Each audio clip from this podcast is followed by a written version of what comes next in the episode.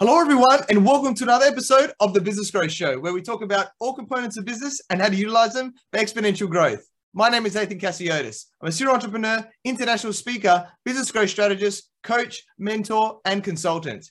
And today I have an awesome guest. He's an entrepreneur, podcast host of Buy Grow Sell, and the founder and CEO of Exit Advisory Group where he helps business owners understand how to maximize company value and capture the rewards they deserve after being in business themselves. He has over 20 years experience in the finance, investment, energy, and technology sectors, including having started, bought, and exited companies. He has earned an MBA and his passion is helping business owners build value in their companies for a successful exit. Welcome, Simon Bedard, and thank you for being on my show. Oh, Athin, thanks for having me, mate. It's a pleasure to be here. Awesome, mate. I'm sure it's going to be so much value for everyone watching and listening today. So, you're a very successful entrepreneur. So, for those people who don't know who you are, uh, please introduce yourself by telling us about you and your journey. Yeah, sure, mate. Um, look, I'll try to give you the abridged version, but um, look, I started my my working life in the investment space. Um, you know, really helping people understand how to grow value.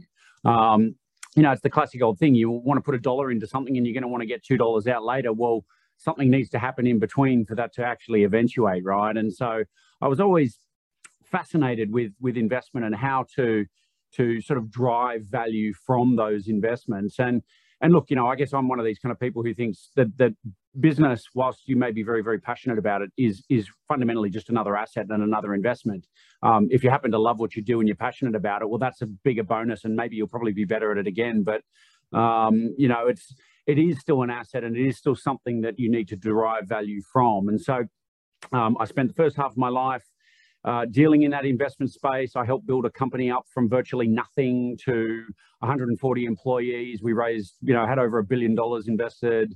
Um, I think we had about 750 under management when I left. Um, I spent time in institutional banking over at CommBank, dealing with high net worth, um, large scale investments, lots of different interesting things.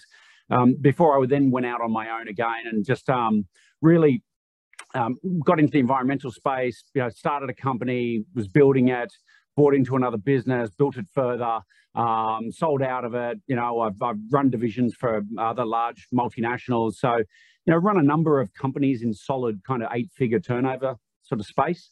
Um, and, you know, ultimately, I guess, having been on all of that journey, what we really sort of saw out in the market was this kind of gap for a lot of business owners. And I think we've all heard the statistics, right? That that you know the small small to medium business is the backbone of the country, and you know it employs so many of the majority of people in the country, and all these sort of really important statistics. And so on the back of that, there's a lot of people telling you how to get into business. There's a lot of people telling you how to grow a business. But I always kind of think that we kind of get things around the wrong way because you know, fundamentally, we all exit our business one day, whether we like it or not. And I just think there's not enough people thinking about what does the end game need to look like, right?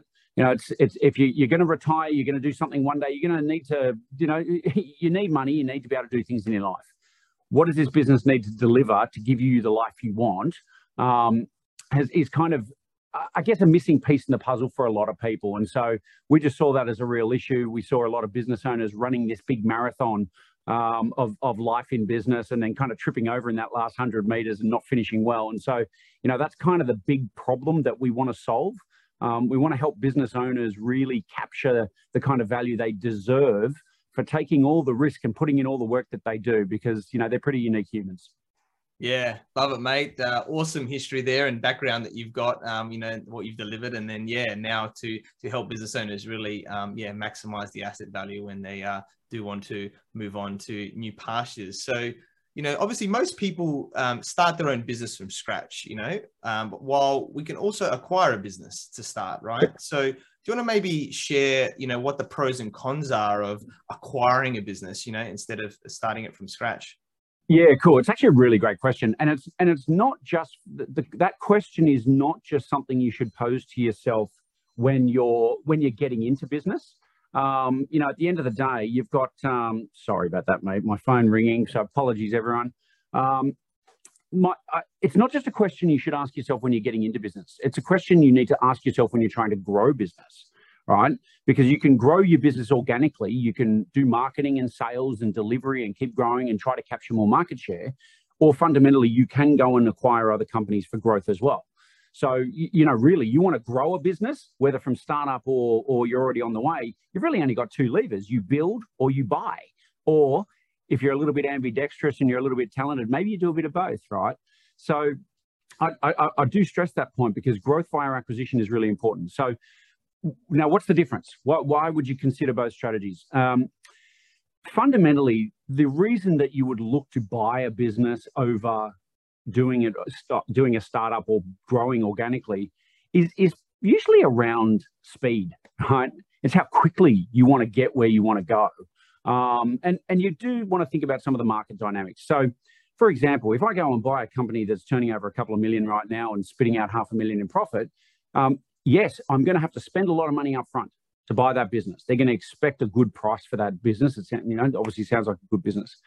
But you've got a functioning business with a proven model and existing customers. And it's, you know, in a lot of ways, you are de risking your investment in that business or your investment in your business, right? Because it's, it is proven. Um, and so, you know, let's say that cost you a couple of million bucks to buy into that business. Well, that's great. You know, a lot of people will say, well, hang on, I don't want to spend all that kind of money. I'm going to go the organic route, which is absolutely fine. But just keep in mind, generally speaking, you're probably going to have to invest a lot of money anyway. It's just you're going to invest it over a, maybe a slower period of time. You're not going to invest it all up front. So, so that's one of the biggest factors that that comes into play when people are thinking about whether to build or buy. Um, the other thing I would just sort of say too is um, sometimes it comes down to business model and um, potentially product and skills, uh, uh, product or service sets as well. So let's just say, for example, um, I own a company that sells tables, uh, and down the road I find a guy that has a business that sells chairs. Um, well, everybody can see that those two businesses brought together have a lot of synergy, right? And obviously, I'm giving a pretty dumb example here just to make the make the example obvious, but you know, looking for synergies, looking to bring on new products and services, well, acquisition can be a fantastic way of doing that. Um, and, and I think if you look at traditionally how a lot of businesses work, most people get into business or they start a company because they're good at something. You know, pick one thing, they're really, really good at it. You know, I'm, I'm fantastic at building and selling widgets. Well, okay, that's great. Well, often what happens is business owners then want to start offering new products to their customers. But you know, the the the Splunkit or whatever other product you want to introduce, and I'm just coming up with random things again, you may not be as good at building those other products as you were your core one. So acquiring a business that is actually an expert in that other product or service means that you you skip that learning curve, you skip all the risks, all the potholes, all the dramas, and you're hopefully introducing best practice straight into your business. So once again, it's the shortcut but you know you're opening up a whole range of opportunities for you in terms of products services potentially even geography right? You know you're really great at your business and, and i see this a lot in professional services. You know we're an architecture business. Brilliant. We're really good in a few areas and we're based in sydney. Well you know maybe buying a company in melbourne or brisbane gives you that footprint immediately to be able to ply your trade and your expertise in a new area. So lots of advantages um, to buying over building. Um, certainly, in my opinion, um, yeah, the real question is just funding it. Um, and and you know, you could probably do another entire podcast on funding businesses. yeah, definitely, mate. Love that. So many um, amazing points there and, and things to consider, you know, and, and, you know, like you said, it's a lot about speed um, in those areas there about how you want to do it and, and get to where we want to be faster. And I guess, um, yeah. you know, from that, when you know we've got our business, um, whichever way we we did it, um, and then we're obviously wanting to grow the value, right, of our mm-hmm. business mm-hmm. to to make it as valuable as possible. So, um, do you want to maybe share some ways that we can do this that help you know the business to be valued more? Yeah, for sure. So, first of all, I think let's let's just take it back one little step here because most people, I think the key word that most people are going to latch onto here is grow, right? Or growth, business growth. Um, what I want to do is challenge your listeners here to rethink how they consider business growth. Because I think if you ask most people, what does business growth mean to you? They'll tell you it's more revenue, and possibly more profit, right? We want to grow those financial metrics, which is awesome. And that's definitely an important thing to, to growth. But what I'm kind of proposing to business owners is that there is an additional component to this. You know, it, I think we should be thinking about more than just revenue and profit. We should be thinking about value and, and why. What does value mean? Well, look, at the end of the day, I've had customers, you know, clients of ours who've said, um, you know, they've told us where they want to get to with their life, and we're trying to shape a business to deliver that life goal. Now, going out and doubling the amount of revenue you're getting can be pretty darn hard, right? Like I think anybody listening to this is in business would, would recognize that. Whereas sometimes you can achieve the same level of growth by improving things inside your business that make the quality of your earnings better, more valuable, right? So we're talking about quality over quantity here. Now, once again, you know, if you're ambidextrous and you can do both things and improve quality and quantity, well, double win, right? So, but let, let me talk a little bit more about how, what, what I mean by quality and how we assess that. And, and really, it comes down to how do you value a business, right? Because once again, we all exit one day. Even if you don't want to sell your company one day, you want to hand it down to the kids, you should be thinking about, well, what's the business worth? In, in actual fact, Athin, if, if I was to tell, when I talk to business owners, I am always saying to them, if there was one metric in your business that tells me whether or not you have really grown or not, it's actually your company valuation, right? It's, and, and let's be honest here, there's a reason that sh- public share prices are the most publicized numbers on the planet, right? They're the most talked about, they're the most publicized. You ask people about the uh, the Dow Jones and the ASX, everybody knows what that is, right? Everybody knows what it is because everybody understands this concept of we're tracking the value of shares, which is ultimately about the value of those companies. So, how does a private business owner who's not listed on a stock exchange take those principles and apply them in their business? First step is to understand how most businesses are valued right? And it's and it's pretty simple. Um, uh, there are lots of different methods, by the way, and I'm not going to get too technical today, but I, I want to share the one method that is the most commonly used in most businesses we see, and that is a multiple of what I'm going to broadly call profit.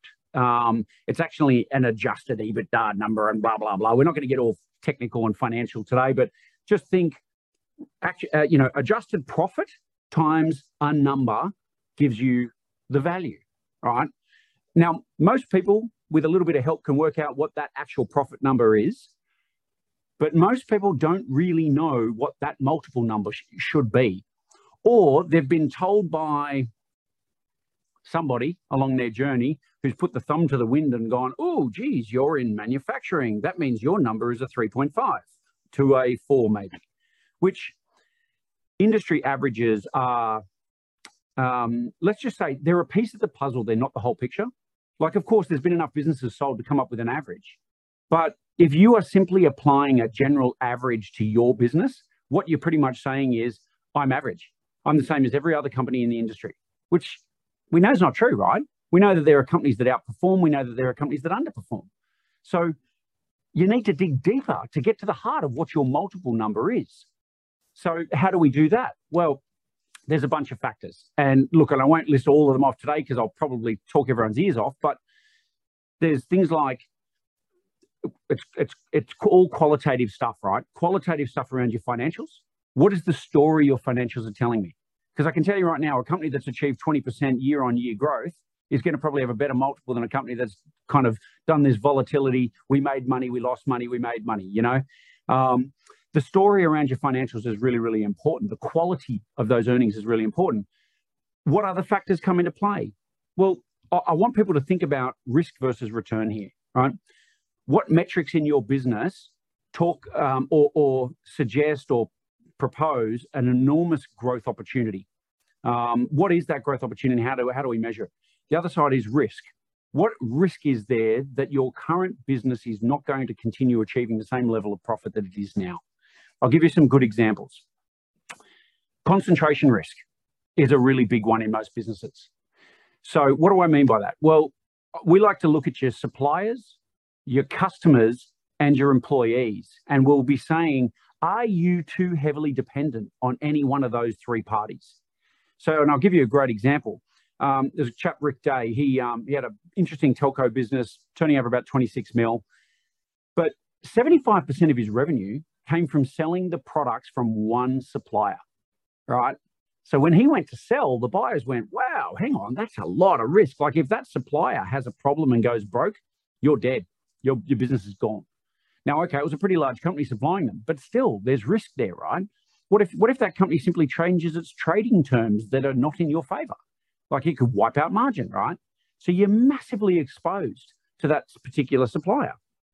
Same thing with your customers, right? I'm always saying to my customers, a little bit of a it is a little bit of a rule of thumb here, people. So don't hold me to uh, to you know hold my feet to the fire in your own business. Um, but I would say when I'm looking at a business, if your largest client represents 15% or more of your total revenue, then I've got a bit of a red flag already starting to go up. If it's at 25% or more, mate, it's I've got red lights flashing and you know, I've, that's a real warning to me. Of course, if you get up to 50%, well, mate, you know, you can probably hear the air raid sirens and uh, we're all running for the hills. So, you know, that's massive, massive risk in your business. That one customer falls over, half your business is wiped out. Who wants to buy that? Right? Who wants to take on that kind of risk? Not a lot of people. Right? Now, there are uh, there's always exceptions to the rule, and I'd be very happy to explain some of those. If you are in that situation, there are ways to turn this to your advantage, but that's for another day. Um, of course, the final one in all of that is your employees. Um, you know, we all know KFC's 11 herbs and spices, right? Well, if you're if you one of your customers, uh, sorry, one of your employees um, knows all the 11 herbs and spices, or they're the only one who can really contribute one or two of the 11 herbs and spices to your business, well, then that could be a problem too, right? Like, what happens if that person, everyone talks about getting hit by a bus? I'd rather be more positive. What if that person won the 100 million lotto tomorrow and decided not to come back, right? You're going to be in a pickle. So, you know, you've got to think about where does risk sit in your business and how can you start to mitigate that both for yourself or any prospective acquirer. Yeah, awesome, mate. Thanks for delving really deep into that and, and breaking that down because I'm sure it's really powerful. And I think one thing that was, you know, sparking my thoughts as well in that thing was about, you know, maximizing our business value and probably also in terms of like, I guess the business model and the revenue models and things like that as well. So do you want to maybe share just a little bit about like, you know, what can help us in how we're we're structuring, yeah, um, our business. For, sure. for sure, for sure. Well, you picked on one thing there, revenue model. So I'll touch on that a bit further. Um, keep on, when we're talking about value, the, the, the reason we talk about value is because we're saying, well, what would somebody be willing to pay for your business? Right. And, and I come back to this element of risk is that a buyer of your business, and this is a really important point for everyone to take home, is that a buyer doesn't actually care that you won an award and that you were the, you know, you've got the shiniest brand and the best logo and all that stuff. They really are buying your future stream of revenue and ultimately profit, right? And then all they're doing is simply assessing the risk that that future revenue and profit will not eventuate, right? Or that they can't continue to grow it. So how do you alleviate that concern of risk, well, you give them a sense of reliability around it, right? And revenue models is a really, really good one. Everybody's heard of SaaS businesses. Everybody's probably subscribed to at least one or two SaaS models of some sort, even if it's your Netflix, right? So a nice subscription model says, we're taking, not you're paying, we are taking our monthly fee from your credit card. It is a contract. And we will keep doing that until you basically tell us to stop doing it and probably do it in writing and confirm it three times, right? because they like to make it a little bit challenging and a bit sticky. Um, recurring revenue models are reliable. They're consistent. You can understand and assess the cost of acquiring customers. You can measure the churn rate of customers, how often they're dropping off, what percentage of your customers are dropping, how many do you need to replace. There's so many great metrics that can be captured in a recurring revenue model. And so because it is highly measurable and highly reliable, it is highly valuable, right? And that's why, you know, I talked about a multiple of, uh, of profit being a value metric. Like we're selling some SaaS companies here at the moment based on a multiple of their revenue, not profit. You know, we're seeing ridiculous um, you know, multiples and valuations for, for these types of companies out there, which is great. It's great for the owners. It's great for the business owners. That's that's our mission is to help those people. Um, but it comes down to that consistency in the business model, the consistency of the revenue, the the the fact that it is highly measurable gives a sense of confidence to buyers, and fundamentally reduces risk. Yeah, love it, mate. Thanks for sharing that. And, and definitely the reoccurring model um, helps us in many ways to then budget and, and do other things to reinvest in the business too, right? So totally, totally. Yeah, really powerful. Um, so then obviously, you know, we've now, I guess, grown the business and we're, we're creating a business model that's, um, you know, great for us. And, you know, we're wanting to look at selling our business, right? Of course, um, you know, yep. at some point. Um, and obviously, you know, we obviously a lot of people say start with the end in mind. You know, when we when we start a business, we should be thinking, you know, about selling it and, and things like that. But I guess if, if we're wanting to prepare the business for sale, we should probably be doing some things before that for a period of time. So do you want yeah. to maybe touch on sort of you know the preparation for the sale sort of how much time to correctly you know get a, a great you know valuation and, and, and sale amount at the end yeah yeah for sure for sure um, so I'll talk timeline in a second, but I, I, you mentioned something just prior, and, and, maybe I didn't answer it as well. But you, you mentioned structure, and um, and I think structure is really important. I, I've had clients who are, you know, great businesses turning over 30, 40 million bucks. Um, get and, and they started from nothing, by the way. They've built it over many, many years. But then they get to the point where they want to exit and they realize that all the shares are owned in the wrong entities or they're owned in their own personal name. They're not structured effectively for tax. So imagine selling your company for 20 million bucks and you've got to give half of it to the taxman. I mean, how utterly disappointing that would be, right? So, now don't get me wrong. I mean, you, we've all got to pay our taxes and you've got to abide by the laws, but you also, it, it is incumbent upon you as a business owner to make smart decisions and try to um, deliver the best outcome for yourself and your shareholders and, and, and other stakeholders. So, getting your structure right not only protects your assets, but it also gives you a better, it's more tax effective, right? And that's one of the very, very first steps. Um, so uh, other than that, I mean, look, you know, we've talked a little bit about some of the things you can do to build value, but in terms of the timeline, it, it really does depend. But but I do think one of, one of the messages I'll say is people really underestimate sometimes how long it can take. Um, and what do I mean by that? Well, I get a lot of people that will come to me saying, "Hey, Simon, can you guys do a business valuation for us?" You know, we, and we do formal business valuations as well as kind of high-level appraisals for people and all that sort of stuff. And often they come because they're thinking of selling, but there's always, in many cases, an issue where they come into it thinking, "I want a million, two million, five million, 10 million, whatever the number is, right? It's the number they really want because it's going to help them move on to the next stage of their life. So let's say it's 5 million. And this, this I'm, I'm channeling the thoughts around a particular client at the moment, but we, we assessed one client. His business was only worth about 2 million bucks. And he told me, I need 5 million to be able to retire and do what I want to do. And so you've that business owner has come to a critical junction now, right? It's a crossroad in their in their journey because he had the choice of either spending more time in the business and building it from 2 million in value up to the 5 million that he wanted or he needed to accept that the business just wasn't worth what it was worth and continue to sell now and and you know basically take what you can get for it you know maximize the value of it today um, of course, there is a little bit of an in between, and that's actually what my client ended up doing. Um, I, encouraged him to go away and get some financial planning advice.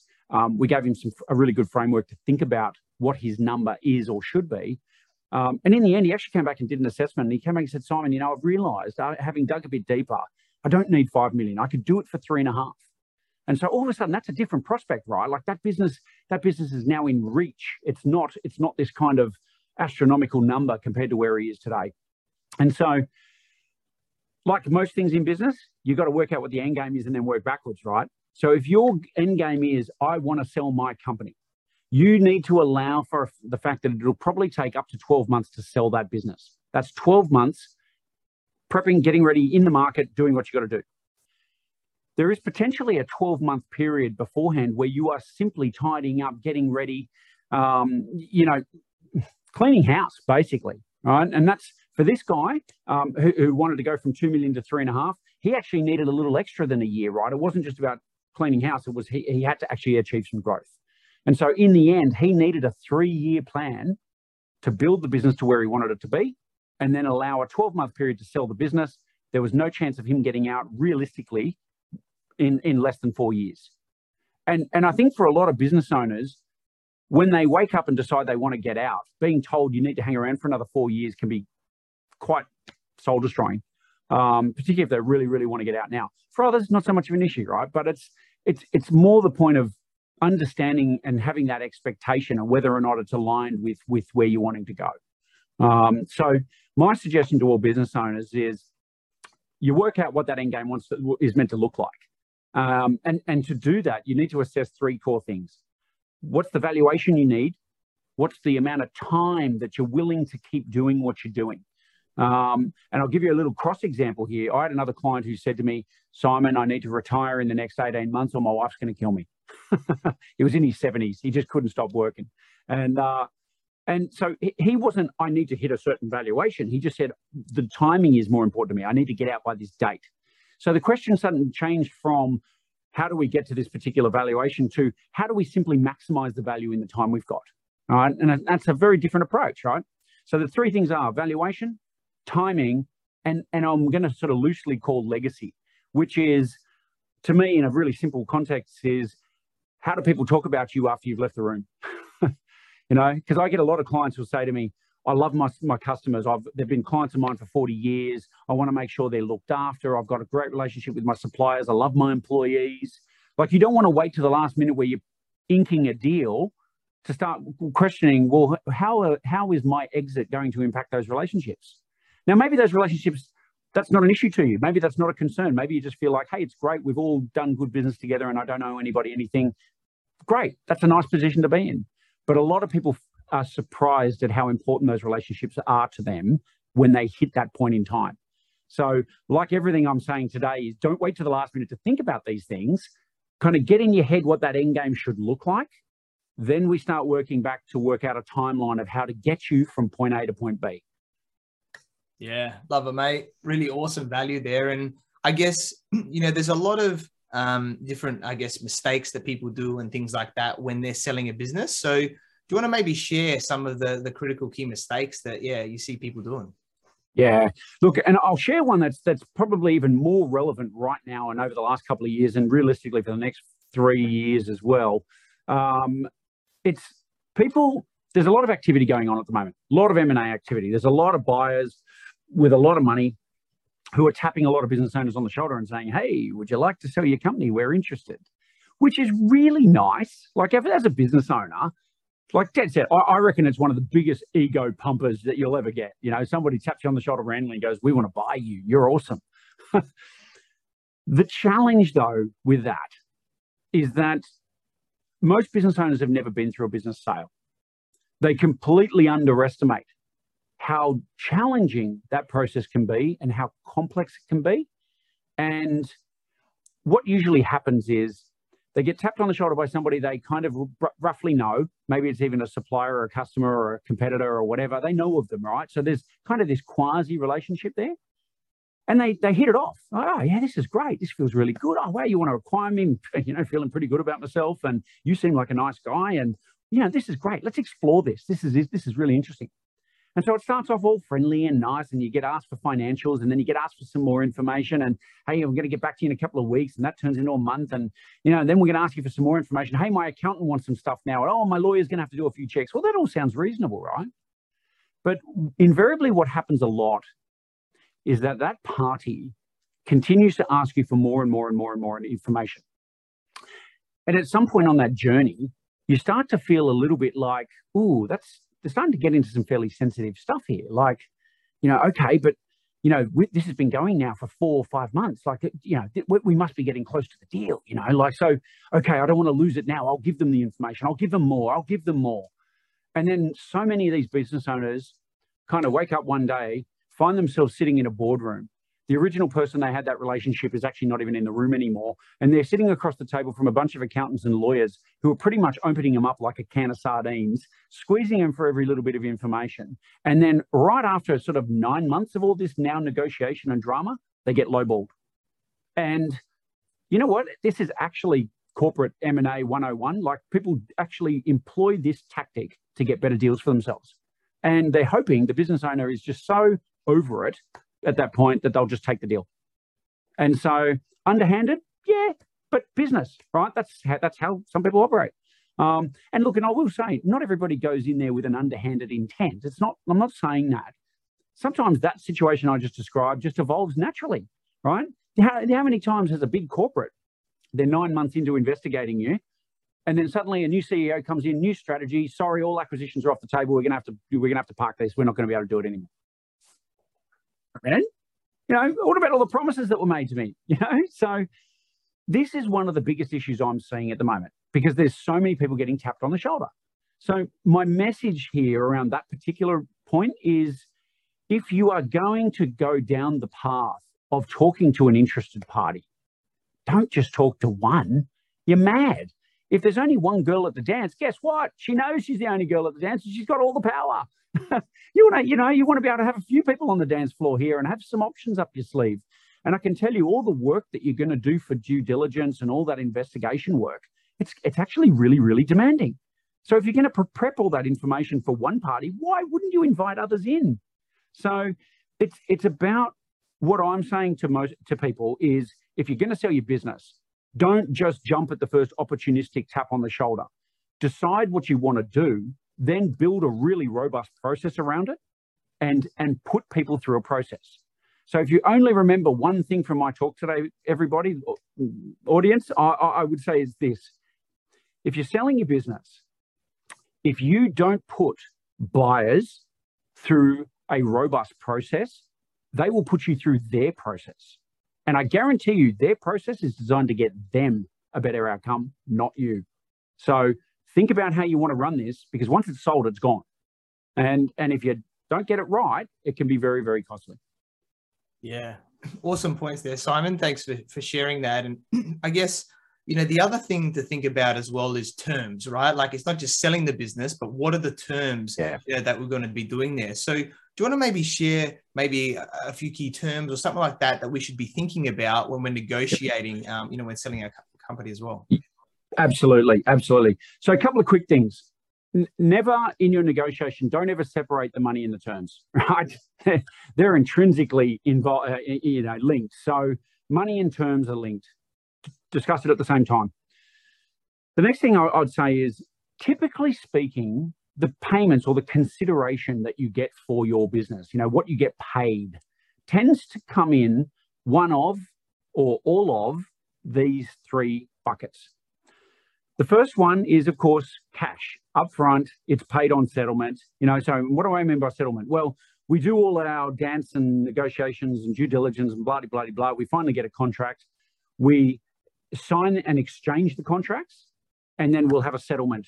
And now sometimes we settle on the same day as when we're signing. Other times it might be a month down the track or whatever it might be, whatever's agreed in the in the deal. So there's exchange and then there's settlement or completion of the deal. Um, obviously, as a seller, you would like to get all your money on on completion, right? We've signed, you just pay me cash, I walk away, or I agree to stay on and work for you for a year or whatever it might be, right? Second form of consideration is what we call deferred payment, or what other people might also call vendor finance. So, in other words, Athin, in this situation, um, I'm buying your business for a million bucks, and I say to you, well, look, I'll give you half up front and half I'll give to you in 12 months' time. Or maybe I break it up into two annual payments over two years. You agreeing to come and stay on and work in the business for a year or two? Well, I'll, I'll pay you that money over a period of time purely to make sure, really, in my head as a buyer, that you're going to hang around and keep doing all the things that you promised that you're going to do. Now, that money is not at risk. I will say that. That money is not at risk. It's just simply like a loan, it's just simply a deferred payment and as long as you keep turning up and doing the things that you said you're going to do, happy days, you get that money on the pre pre-agreed date. Okay, so cash up front, deferred payments, but not at risk. And then the third bucket is that that term we've probably all heard of is an, is an earnout, right? Where the money is not just deferred, but it's actually at risk. Meaning, if you don't achieve certain certain KPIs, if you don't achieve, you know, jump through the right hoops and achieve the certain goals, then that money you may not get paid all of that money, or you may not get paid that money at all. So, for anybody who's uh, is um, uh, interested in learning more about it, if you if you jump onto the Buy Grow Sell podcast as well, you'll hear business owners talking about their earnouts. Um, now, some of them achieved all of it and were very very happy, and they were you know it was a great outcome. But I had people who who literally will get on and say to you, considering that, that you will never get the earnout money, negotiate as if the earnout will never ever eventuate, because in many cases it doesn't. And I've actually even seen business owners walk away from the earnout because they hated the con- working conditions and they hated the environment. And they just said keep the money. I don't care. I'm just i'm going over here now.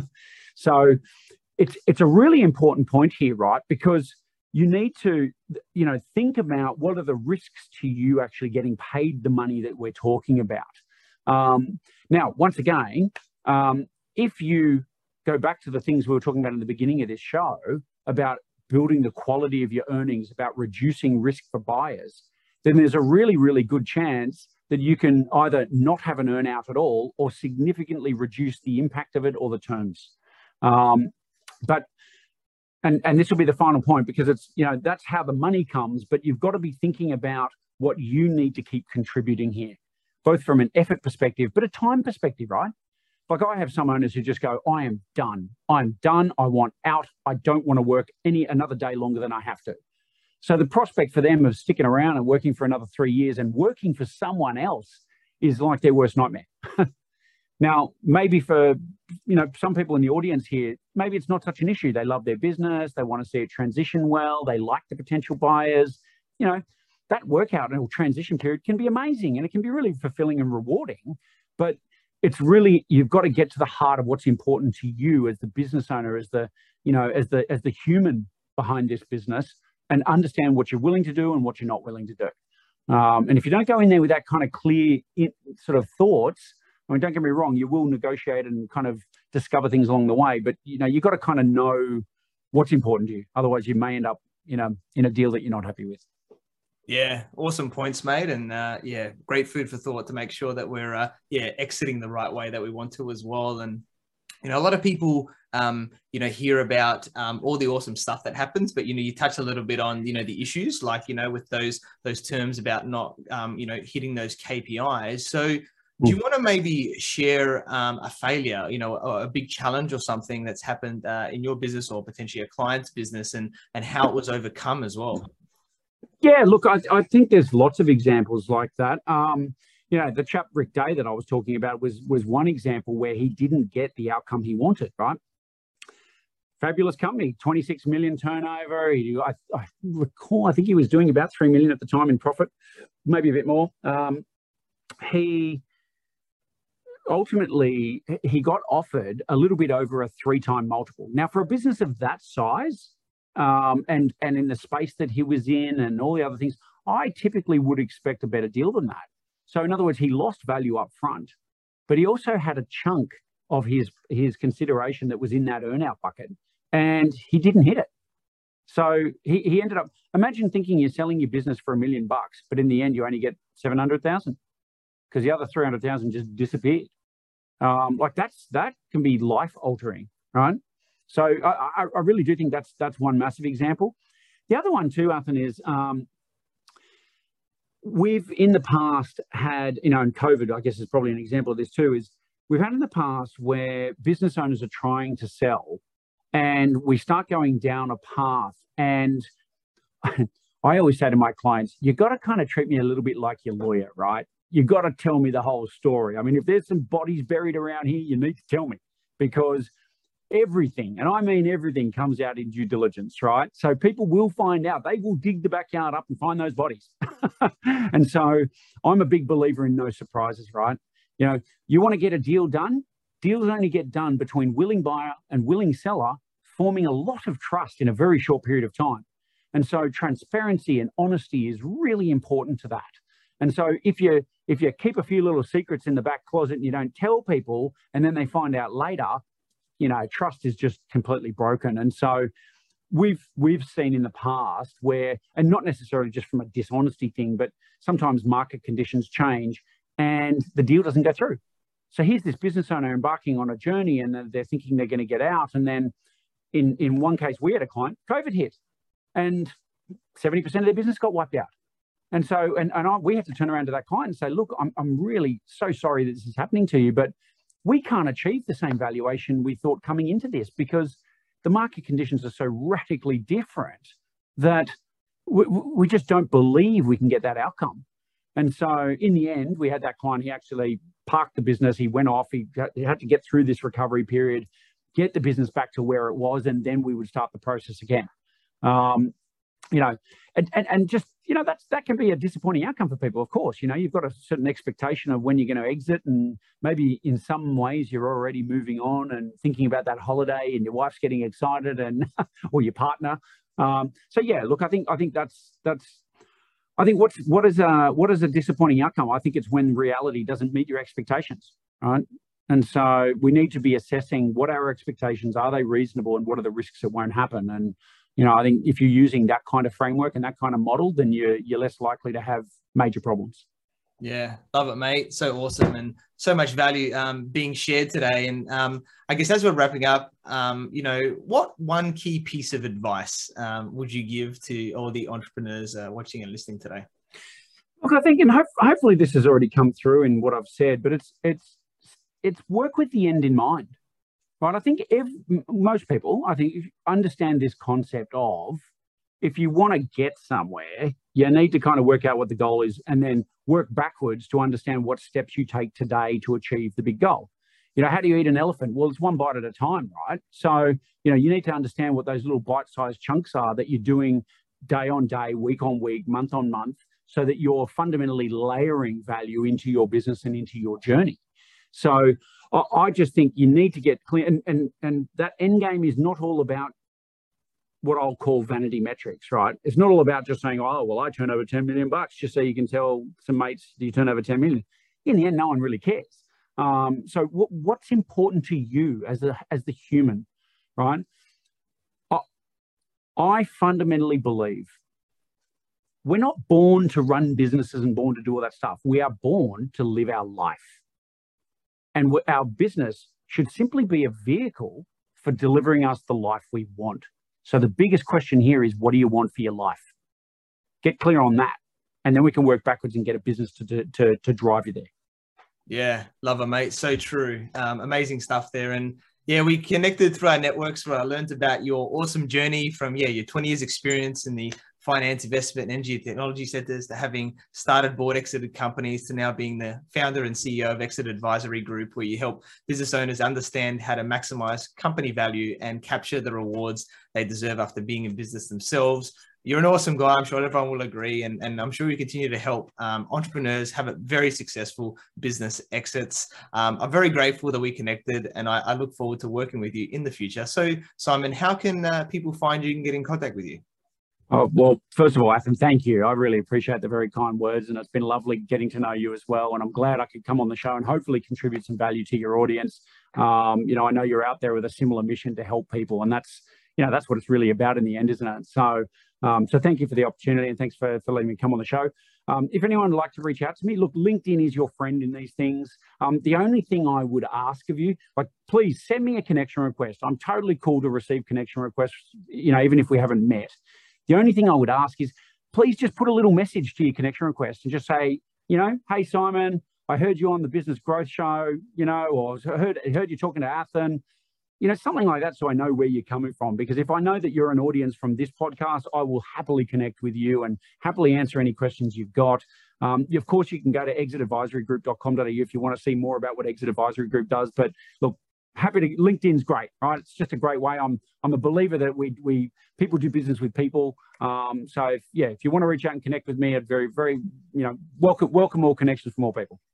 Yeah, love it. Uh, definitely, uh, yeah, connect with Simon. He's an awesome guy, so much value, and uh, be able to share with with everybody. Amazing stuff. And and thank you to everyone for watching and listening to this show, where we talk about everything on business growth. Please like, subscribe, and leave us a five star review. And you can find me on Facebook, LinkedIn, Instagram, and YouTube as Athin Cassiotis, or visit my website athincassiotis.com. I completely agree with you, or do I? The only way you know is if you tune in next time. So until next time, remember that our business grows where we learn skills and take action using them in spite of fear So remember to design your growth and results.